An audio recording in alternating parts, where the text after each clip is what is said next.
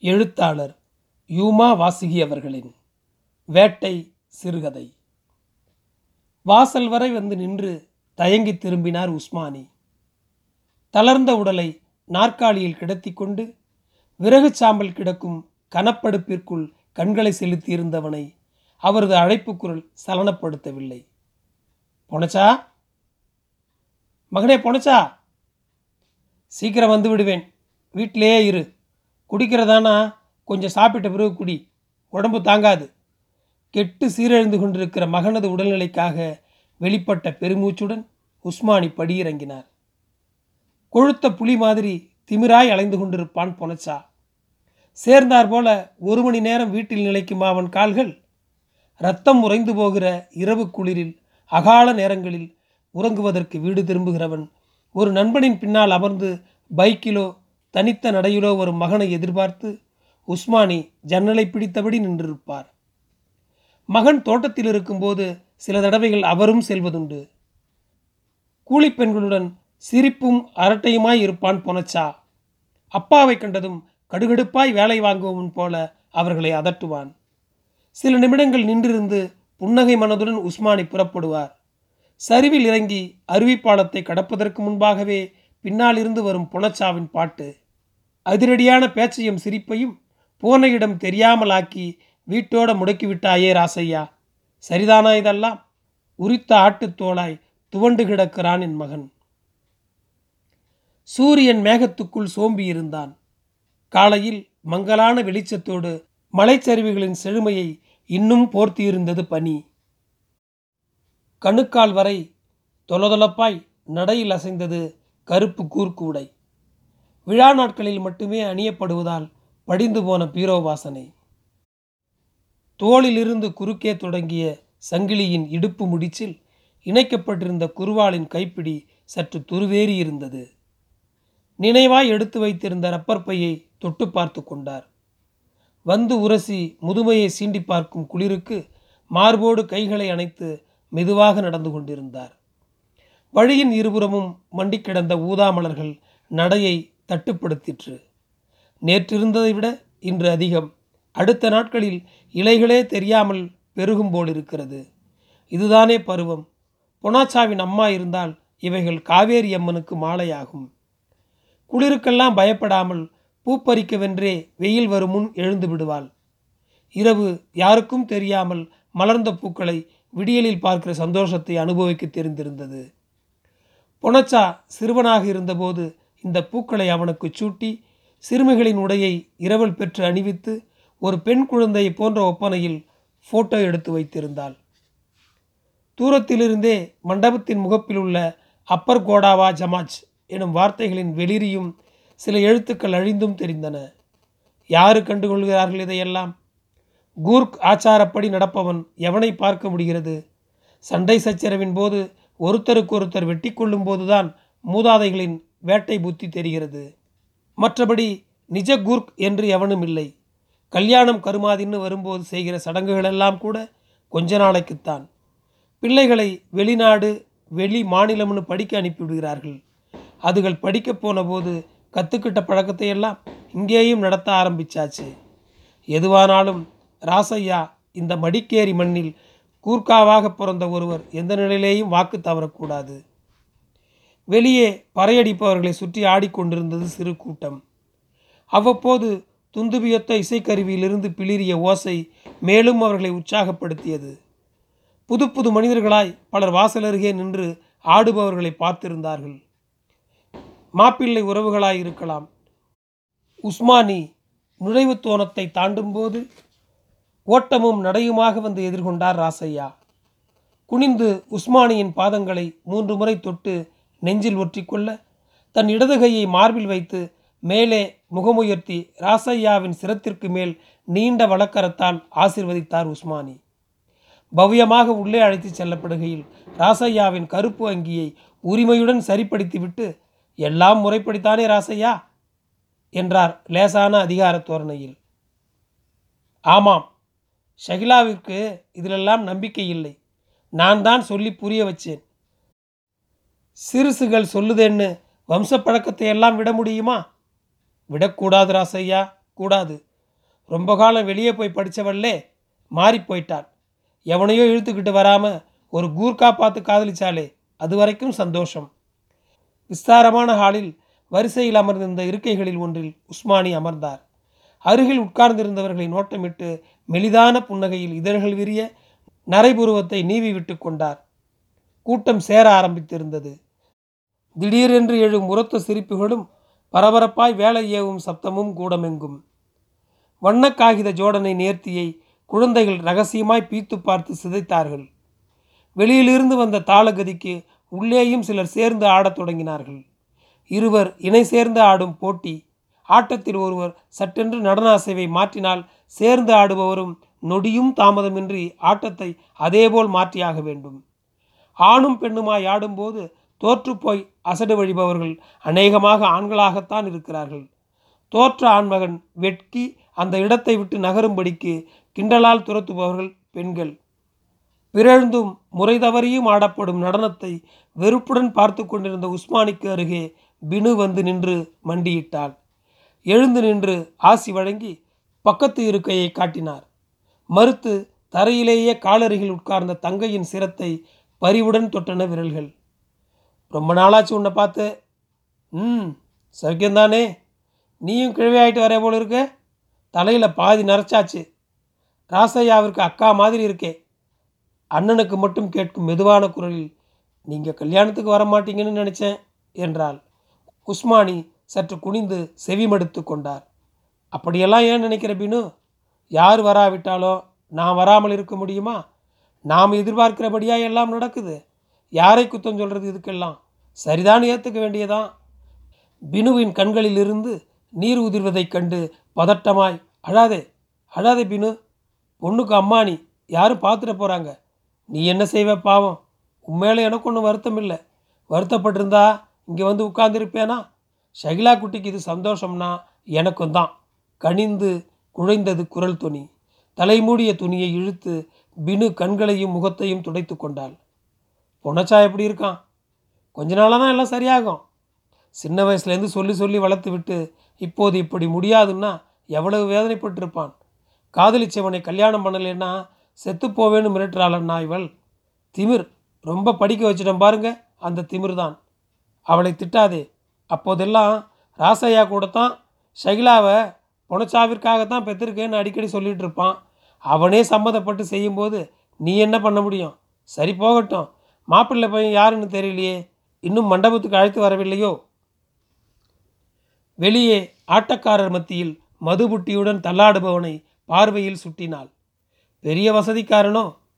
அவங்க அப்பா துணிமில் வச்சிருக்காங்கண்ணா. சரிதான். நான் வீட்டிலேருந்து இவ்வளோ தூரம் நடந்தே வரேன். என் வீட்டுக்கு வந்தா என் மருமகளும் இப்படித்தான் இருக்கணும். பணக்காரனா கிடைச்சது ஷைலாவுக்கு பாக்கியம். மீண்டும் கண்களில் நீர்த்துளிர்க்க என்னை மன்னிச்சிடுங்கண்ணா என்றால் பினு. மன்னிக்கிறதாவது? எங்கேருந்து கற்றுக்கிட்ட இப்படியெல்லாம் பேச? சரி எழுந்து போ. போய் ஆக வேண்டியதை பாரு. நான் இருந்து நிறைய குடிச்சிட்டு தின்னுட்டு தான் போவேன். பை கொண்டு வந்திருக்கேன் பார்த்துக்க எடுத்து வைத்திருந்த ரப்பர் பிளாடரை வெளியே உருவி காண்பித்ததும் அமைதியாக சிரித்து பினு அகன்றாள் உஸ்மான் எழுந்து மறைவாக கழிப்பறை பக்கம் சென்று ரப்பர் பிளாடரை தொடையிடுக்கில் சரியாக பொறித்து கொண்டு வந்தார். அழகான பெரிய ட்ரேக்களில் விஸ்கி நிரம்பிய கண்ணாடி குவளைகளை சுமந்து வரிசையாக விநியோகித்து வந்தார்கள். ததும்பி தரை விரிப்பில் தெரித்தது மது சிறுக சிறுக சுவைத்து பருகினார் உஸ்மான். பெண்களிடமும் சிறு பிள்ளைகளிடத்தும் விநியோகம் கொஞ்சம் தாராளமாகவே. தேவைப்பட்டு கேட்பவர்களுக்கு மட்டும் சிகரெட் கல்யாணத்திற்காக நாற்பதாயிரம் ரூபாய்க்கு மது வகைகள் பெங்களூரில் இருந்து ராசையா வாங்கி வந்திருப்பதாக பக்கத்தில் இருந்தவர்கள் பேசிக்கொண்டார்கள். வியப்பு மேலிட்டால் உஸ்மானி மேலும் இரண்டு குவளைகள் பெற்று பருகினார். சிறிது நேரத்தில் சிறுநீருக்காக பொருத்தப்பட்ட பை லேசாக மேடிட்டிருந்தது உடைக்குள். பிடித்து வைத்திருந்த காவேரி அம்மனுக்கு சில பெரிய உயர் ரக மதுபுட்டிகளை வைத்து வணங்கி வாளை உயர்த்தி சில சம்பிரதாய வார்த்தைகளை உச்சரித்து முடிந்ததும் மணமக்களை எதிரெதிரே இருந்த இரண்டு தனி அறைகளுக்கு அலங்கரிப்பதற்காக அழைத்துச் சென்றனர். கூடத்தின் மத்தியில் ஒரு பீப்பாயை வைத்து அனைத்து வகை மதுவையும் கலந்து காக்டெயில் தயாரிக்கும் வேலை நடந்து கொண்டிருந்தது. குடியில் மயங்கி விழுந்த தம் சிறார்களை அம்மாக்கள் தூக்கிச் சென்று யாருக்கும் இடையூறு இல்லாதபடி சுவரோரங்களில் கிடத்தினர். போதை உந்த அனாயாசமாய் நடனமாடும் தங்கள் பிள்ளைகளை வாத்சல்யத்துடன் மகிழ்ந்து பார்த்தனர் சிலர். வெளியே இசைத்து கொண்டிருந்தவர்களில் ஒருவன் பையில் ஐந்து ரூபாய் தாளொன்றை திணித்து அவருக்கு இஷ்டமான இசை லயத்தை சொல்லிக் கொடுத்து அவர்கள் அதை வாசிப்பதை கேட்டு உஸ்மானியும் நடனமாடினார் தவறாக ஆடியவர்களிடம் சொன்னார் பார்த்து கொள்ளுங்கள் இதுதான் கூர்க் நடனம் இப்படித்தான் ஆட வேண்டும். உடை வியர்வையில் நனைய ஆட்ட முனைப்பில் இருந்தவரை பெண் பிள்ளைக்கு மருதானியிட வேண்டும் என்று ராசையா உள்ளே அழைத்து போனார். அலங்காரம் பூர்த்தியாகி மாப்பிள்ளையும் பெண்ணும் அருகருகே அமர்த்தப்பட்டார்கள். எதிரே வெள்ளித்தட்டில் குழைந்த மருதாணி கூடவே நிறைய ஒடித்த ஈர்க்குச்சிகளும். ஒவ்வொருத்தராக குச்சியில் மருதாணியை தொட்டெடுத்து மணமக்களின் உள்ளங்கைகளில் வாழ்த்துக்களோடு பதித்தார்கள். ஷகிலாவின் தோழி குச்சியின் ஒரு முனையை பல்லில் கடித்து கூராக்கி கொண்டு மருதாணியை தொட்டு மணமகனின் கையில் கொஞ்சம் பலமாக அழுத்தினாள். சுருக்கென்ற வழியில் புன்னகையுடன் பார்த்தான் அவன். இது போதாது. சசிவுக்கிட்ட ஹேர்பின் கொடுத்து மருதாணியை வைக்க சொல்லவா? காதலன் காதில் சன்னமாக கிசுகிசுத்தாள் ஷகிலா. இருவருக்கும் மருதாணி இடுகையில் ஒரு கூர்க் தம்பதிகளா வாழணும் மக்களே என வாழ்த்தி மீண்டும் உஸ்மானி மதுவை தொடர்ந்தார். கையை விரித்து மணமகன் அமர்ந்திருந்த இடத்தில் ஒரு கணம் புனச்சா இருந்து மறைந்தான். தரையில் ஓங்கி வீசப்பட்ட பாட்டில் உடைந்து சிதறி கூடமெங்கும் சிதறல்களாய் கீழிறங்கின. உறக்கத்தில் இருந்த உஸ்மானி பதறி எழுந்து பார்த்தார். வியர்த்து மூச்சிறைக்க தரையை பார்த்து கொண்டிருந்தான் பொனச்சா. கண்ணாடி சில்லுகளின் மீது கால்பட்டு விடாமல் அணைத்து மகனை நாற்காலிக்குள் அழுத்தினார். கொஞ்சம் சாந்தமாயிரு பொனச்சா. வளர்ந்த பையன் இல்லை அமைதியாயிரு. இப்படியெல்லாம் செய்யலாமா நீ? தரையில் கிடந்த பாதி உடைந்த பாட்டிலை எடுத்து ஆவேசம் கொண்டவனாய் எரிந்து கொண்டிருந்த கணப்படுப்பிற்குள் எரிந்தான். உஸ்மானி இறுக்கமாய் அணைத்து கொண்டு ஆதரவாய் பேசினார். பேச்சிடையில் குரல் கம்மியது. இப்படி செய்வதையெல்லாம் நிறுத்திவிடு மகனே. சித்திரவதையாய் இருக்கு எனக்கு. அவள் மட்டும்தானா பெண்? அவள் இல்லாவிட்டால் இன்னொருத்தி. இவ்வளவுதான் விஷயம். உன்னை சிதைத்துக் கொள்வதால் என்ன நடந்துவிடப் போகிறது? நான் இன்னும் சாகவில்லையடா பொனச்சா அவளை விடவும் அற்புதமான பெண்ணொருத்தியை உனக்கு கொண்டு வருவேன். மனசை அலட்டிக் கொள்ளாமல் அவளை மறக்கத்தான் வேணும் நீ. அலமாரியிலிருந்து ஒரு புதிய பாட்டிலை எடுத்து தேர்ந்து டம்ளரின் விளிம்பு வரை ஊற்றி பொனச்சாவின் அதரத்தில் பதித்தார். மாப்பிள்ளை பெண்ணுக்கு கருகுமணி கட்டியாயிற்று. இருவரையும் ஒன்றாய் உட்கார வைத்து கழுத்திலிருந்து முழங்கால்களை மறைக்கும் விதமாக பட்டு துணியை கட்டினார்கள். அருகிலேயே பெரிய பாத்திரத்தில் அரிசி ஆண்களுக்கும் பெண்களுக்கும் தனித்தனியே வரிசை அமைந்தது. வரிசையில் வருபவர்கள் பாத்திரத்திலிருந்து எடுத்த கொஞ்சம் அரிசியை மணமக்களின் பட்டு விரிப்பில் இட்ட பிறகு அன்பளிப்புகளை கொடுத்து சென்றனர். உஸ்மானியின் முறை வரும்போது தன் மோதிரத்தை கழற்றி மணமகனுக்கு அணிவித்தார். தன் விரலுக்கு பொருந்தாமல் பெரிதாயிருந்த தங்க மோதிரம் கழன்று விழாமல் இருக்க மணமகன் கையை மூடிக்கொண்டான். விருந்தில் பன்றி இறைச்சியும் காக்டைல் மதுவும் பரிமாறப்பட்டன. கூடுதலாக பருப்பு நீரும் கோதுமை ரொட்டியும் எதிர்வரிசையில் அமர்ந்து சாப்பிட்டு கொண்டிருந்த ஷகிலாவிடம் மணமகனுக்கு இறைச்சி ஊட்டிவிடச் சொல்லி ஜாடை செய்து உஸ்மானி பலமாக சிரித்தார். சிரிப்பின் வேகத்தில் வாயிலிருந்து இறைச்சி துணுக்குகள் வெளிவந்து விழுந்தன. பக்கத்தில் சாப்பிட்டு கொண்டிருந்தவனை உடைக்குள் உப்பி பருத்திருந்த தன் சிறுநீர் பையை தொட்டு பார்க்க சொல்லி ஆனந்தப்பட்டு கொண்டார். குடித்தவர்கள் போதை இறங்கி சாப்பிட வேண்டும் என்பதற்காக கொண்டு வந்து வைக்கப்பட்ட டிகாஷன் டீயிலும் ஒரு குவளை குடித்து வைத்தார் உஸ்மானி. தகப்பனிடமிருந்து டம்ளரை பெற்று ஒரே மூச்சில் காலி செய்து டம்ளரை கீழே வைப்பதற்கு குனிந்தவன் அப்படியே முழங்கால்கள் இடையில் முகத்தை மறைத்து கொண்டு குலுங்கி எழுதான் செய்வதறியாது திகைத்து போனார் உஸ்மானி. அவரும் கண்கலங்கி வார்த்தைகளற்று பொனச்சாவின் அதிரும் முதுகை தடைவியபடி இருந்தார்.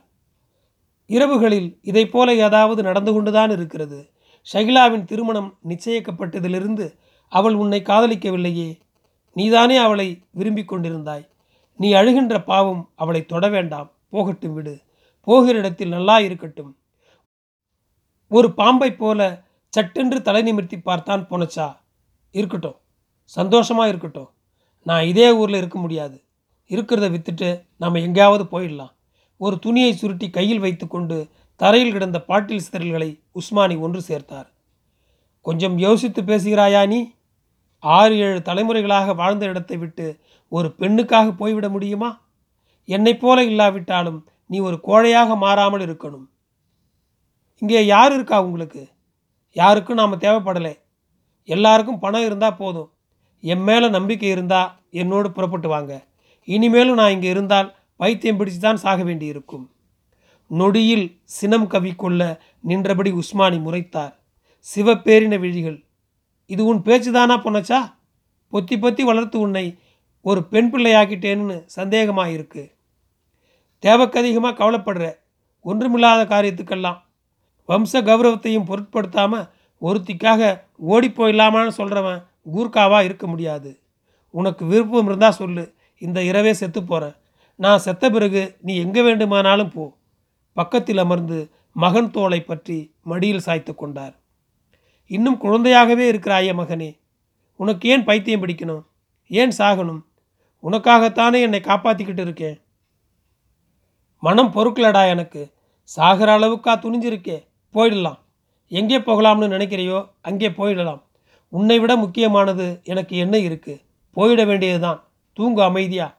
தூங்கிட்டு போனச்சா எல்லாம் நல்லபடியாகும். ஆஜானபாகுவான தன் மகனை வெகு நேரம் தட்டி கொண்டிருந்து விட்டு விளக்கை அணைத்தார். ஜன்னலை திறந்ததும் குப்பென்று முகத்தில் அறைந்தது குளிர். தூரத்து மலைமுகடுகளின் விளிம்புகள் லேசாக தெரிந்தன. ரேடியோ நிலைய கோபுரத்தின் உச்ச விளக்கு பனியில் மறைந்து மங்கலான செம்புள்ளியாய் இருந்தது. பிரத்யேகமாக அமைக்கப்பட்ட விளக்குகளின் பிரகாசத்திற்கு இருள் சற்று தொலைவே ஒதுங்கிக் கொண்டது. மது மகிமையில் குளிர் உரைக்கவில்லை யாருக்கும். இடைவிடாத ஆட்டத்தில் போதை விலகியவர்கள் உள்ளே சென்று ஊற்றிக்கொண்டு வந்தார்கள். இதற்காக உள்ளே செல்வது அசௌகரியமாகப்பட்டதால் வெளியே கொண்டு வரப்பட்டது பீப்பாய். விளக்கிலிருந்து தவறி விழுந்த வெட்டுக்கிளியொன்று மதுவிற்குள் தத்தளித்தது. ஐம்பது அடி தொலைவில் மண்டபத்தை பார்த்தபடி ஷகிலா நிறுத்தி வைக்கப்பட்டாள். பாதி நிரம்பிய பன்னீர் பானையை தலையில் வைத்து பிடித்திருந்தாள். பானைக்குள் ரோஜா இதழ்கள் மிதந்தன. அவள் பின்னால் தோழி சஷிவ். ஷகிலாவிற்கு எதிர்ப்புறமாய் மூன்றடி தூரத்தில் மணமகனின் தம்பி ஆர்ப்பாட்டமாய் ஆடிக்கொண்டிருந்தான். அருகிலேயே அவன் அம்மா மகனுக்கு ஆட்டக்கிளர்ச்சி குன்றிவிடாதிருக்க சரியான விகிதத்தில் மது கலந்து கொடுத்து கொண்டிருந்தாள். வேகம் விஞ்சி போய் இரண்டொரு தரம் ஷகிலாவின் மேல் விழத் தெரியவே ஷகிலாவிற்கு முன்னால் சசிவ் நின்று கொண்டாள். மாப்பிள்ளை தம்பதியின் பெயரை கேட்டு தெரிந்து கொண்டு விடாதே சுகிர்த் ஒரு அடி கூட விட்டு கொடுக்காதே. அவள் உள்ளே நுழைந்து விட்டால் உன்னையும் உன் அண்ணனையும் பிரித்து விடுவாள். விடாதே உறக்க சத்தமிட்டார் உஸ்மானி. நேரம் கடந்து கொண்டிருந்தது. ஒரே இடத்தில் உச்சவெறியில் களைப்படையாமல் ஆடிக்கொண்டிருந்தான். சில தடவைகள் சஷிவின் மேலே விழுந்தான். மேலே விழுந்தவனை நகைப்புடன் விலக்கி நிற்க வைத்தாள் சஷிவ். சுகிர்த் சீக்கிரம் விழுந்து ஷகிலா உள்ளே போவதற்காக காட்டமான மதுவை பெண் வீட்டார் கொண்டு வந்து கொடுத்தார்கள். சுகிர்த் அதை தட்டிவிட்டு பக்கத்தில் இருந்தவனை பிடித்து அவனிடத்தில் நிற்க வைத்தான். இங்கேயே நின்று ஆடிக்கொண்டிரு வந்து விடுகிறேன் என்று சொல்லி அவனுக்கு தேவையானதை தேவையான கலவையில் பருகி வந்து இடத்தை பெற்றுக்கொண்டு ஆடினான். தலையில் பானை சுமையில் நெளிந்தாள் சகிலா. சசிவிடம் கேட்டான் சுகிர் ஒரு முத்தம் தருகிறாயா? இரண்டடி வழிவிடுகிறேன். இரண்டடி வேண்டாம். பத்தடி விட்டு கொடுக்கிறாயா? சசிவிடமிருந்து கன்னத்தில் ஒரு முத்தம் பெற்றுக்கொண்டு பின்னால் சென்று ஆடினான். பெண்ணும் தோழியும் பத்தடி முன்னேறினார்கள். கிண்டலும் சிரிப்புமாய் உஸ்மானி இறைந்தார். அடே சுகிர்த் மடையா ஒரு முத்தத்துக்கு பத்தடி தூரமா? இது அநியாயம். என்னையும் அண்ணனையும் பிரித்து விடுவாயா நீ? மாட்டேன் என்று சொல். ஐந்தடி வழிவிடுகிறேன். ஷகிலா பத்தடி வேண்டுமென்றாள் சுகிர்த் ஆட்டத்திலேயே தலையாட்டி மறுத்தான். முடியாது ஐந்தடிதான். சரி பிரித்து விட மாட்டேன் உங்களை என்று ஷகிலா ஒத்துக்கொள்ளவும் சுகிர்த் ஐந்தடி பின்னகர்ந்தான். சசிவ் அவள் கன்னத்தை கிள்ளி பார்க்க அனுமதித்ததற்காகவும் அவன் அழகை புகழ்ந்ததற்காகவும் மேலும் சில அடிகள் சலுகை கொடுத்தான். மண்டபத்திற்கு சுமார் இருபது அடி தூரம் நெருங்கிய பிறகு எந்த சமரசத்திற்கும் கட்டுப்படாமல் ஆட்டத்தில் தீவிரமானான். அவனாக மனமிறங்கி வழி கொடுத்தால்தான் ஆயிற்று என்ற நிலையில் அசைவு புலப்படாமல் கார் பெருவிரலால் ஷைலா ரகசியமாக முன்வந்து கொண்டிருந்தாள். சற்று தள்ளி கரகோஷங்கள் நடுவில் ஆடிக்கொண்டிருந்த மாப்பிள்ளை அங்கிருந்தபடியே கூச்சலிட்டான். நகர்கிறாள் பார் சுகீர் அவ்வளவு சீக்கிரம் விட்டுவிடாதே. பறையோசையால் அவன் சொல்வது சரியாக கேட்காமல் அண்ணன் விட்டு கொடுக்க சொல்கிறான் என கருதிய சுகிர்த் முடியாது என்று அலறினான். சுகிர்த்தை விரைவில் படுக்க வைக்க பெண் வீட்டாரும் இன்னும் நீண்ட நேரம் பெண்ணை தடுத்து வைப்பதற்காக மாப்பிள்ளை வீட்டாரும் அவரவர் வழிகளில் முயற்சித்து கொண்டிருந்தனர். சாக்கடையில் விழுந்துவிட்ட மாப்பிள்ளையின் நண்பன் ஒருவனுக்கு போதை தெளிவதற்கான சிற்றிசைகளை செய்துவிட்டு சிறுநீர்ப்பை அசைய நடந்து வந்து உஸ்மானி போகட்டும் விடு. எவ்வளவு நேரம்தான் தலையில் பானையுடன் நிற்பாள் பாவம் என்றார். மேலும் சக்தியேற ஆடிக்கொண்டிருப்பவனின் காதுகளில் அவர் சொன்னது விழவில்லை. அவன் அம்மாவிடம் அவனுக்கு மிக பிடித்த மதுவின் பெயரை சொல்லி அதை கொண்டு வரும்படி ஏவினான். சென்று கொண்டிருக்கும் அவளுக்கு கேட்க வேண்டும் என்பதற்காக அவன் அறியாமல் பக்கவாட்டில் ஓரடி விலகி கிளாஸில் ஊற்ற வேண்டாம் பாட்டிலை திறந்து அப்படியே எடுத்து வா என்று சொல்லி முடிப்பதற்குள் பெண்ணும் தோழியும் அவனை கடந்து பாய்ச்சலாய் உள்ளே ஓடினார் வெளிக்கிளம்ப ஆயத்தமாகிக் கொண்டிருந்த தந்தையை வெறித்து பார்த்தான். ஸ்வெட்டர் கைகளிலிருந்து கையை எடுத்து நெஞ்சோடு சேர்த்திருந்தான். தோளின் இருபுறமும் ஸ்வெட்டரின் நீள் கைகள் கூடாய் தொங்கி அசைந்தன. நீங்கள் போகத்தான் வேண்டுமா? அந்த பலகீனமான கேள்வி பதில் கொண்டு வரவில்லை. ஸ்வெட்டருக்குள் கைகளை திணித்து கொண்டு உள்ளங்கைகளை தேய்த்து கன்னத்தில் வைத்து கொண்டான். விழி சிவந்து வெளுத்திருந்தது முகம். உதட்டில் தோல் வெடிப்புகளை நாவால் தடவிக்கொண்டான் அந்த கல்யாணத்திற்கு நீங்கள் போக வேண்டாம். அது உங்கள் மகனுக்கு நடக்க வேண்டிய கல்யாணம். மரபான கருப்பு உடை அணிந்து தோர்ச்சங்கிலியை பொருத்தி கொண்டிருந்தார் உஸ்மானி. உங்களுக்கு நான் வேண்டுமென்றால் போக வேண்டாம். உங்கள் தங்கை மகள் திருமணம்தான் முக்கியம் என்றால் தாராளமாக போய்க்கொள்ளலாம் உஸ்மானி அந்த தீர்க்கமான எச்சரிக்கைக்காக புன்னகைத்தார். கண்ணாடி முன் நின்று ஏதாவது விட்டு போயிருக்கிறதா என சரிபார்த்து கொண்டார். நீட்டிய சுட்டுவிரல் கோபத்தில் நடுங்க கண்ணாடிக்குள்ளிருந்து மகன் பேசினான். நீங்கள் திரும்பி வரும்போது நான் இங்கே இருக்க மாட்டேன். கடைசியாக தன் ரப்பர் பையை தேடுவதில் முனைந்தார். விழா காலங்களில் அதிகம் குடிக்க நேரும்போது அது இல்லாமல் முடிவதில்லை. மேசை இழுப்பறையில் இருந்ததை உடைக்குள் வைத்துக்கொண்டு முதுகின் பின்னே துளைக்கும் பார்வைக்கு எதிர்வினை எதுவும் காட்டாமல் வாசலை நோக்கி நடந்தார். கம்பீரமாய் இருந்தது நடை. உஸ்மானி முடிந்த வரையில் குடித்தும் நடனமாடியும் அயர்ந்து நின்றிருந்தார். தள்ளாட்டத்தை மறைப்பது சிரமமாயிருந்தது. இளவட்டங்கள் எல்லாம் இன்னும் ஆடிக்கொண்டுதான் இருந்தனர். எப்படி மிதமாக பருகி போதையை தக்க வைத்து கொள்ள வேண்டும் என்பதில் பெண்கள் தேர்ந்திருந்தனர். சரிந்த ஆண்களை சுட்டிக்காட்டி பெண்கள் பேசி சிரித்தபோது விழுந்தவர்களின் மனைவிகள் வெட்கி போனார்கள். தலை வெட்டப்பட்ட வாழை மரங்கள் போதுமான இடைவெளியில் வரிசையாக ஊன்றப்பட்டிருந்தன. அன்றுதான் வெட்டப்பட்ட செழுமையான மரங்கள். அதன் வட்டமான மேற்தளத்தில் குச்சி சொருகி சுற்றப்பட்டிருந்தது பூச்சரம். மரங்களை சுற்றிலும் நீர் தெளித்து தரை துப்புரவாக்கப்பட்டிருந்தது. மரங்களை சூழ்ந்தது கூட்டம். மாப்பிள்ளையின் தாய் மாமன் முறைக்கு ஒருவர் வந்தார். நீளமான வாள் ஒன்று கொடுக்கப்படவும் வாளின் முனையால் தாம் வெட்டுவதற்குரிய மரங்களின் உச்சியிலுள்ள பூச்சரத்தை அகற்றி போட்டார். விளிம்பின் கூர்மையில் ஒளிமிளிரும் வாள் மந்திர உச்சாடனங்களுடன் பின்னோக்கி உயர்ந்தது. பிறகு அரைவட்டமாய் சுழன்று மரத்தை துண்டித்தது.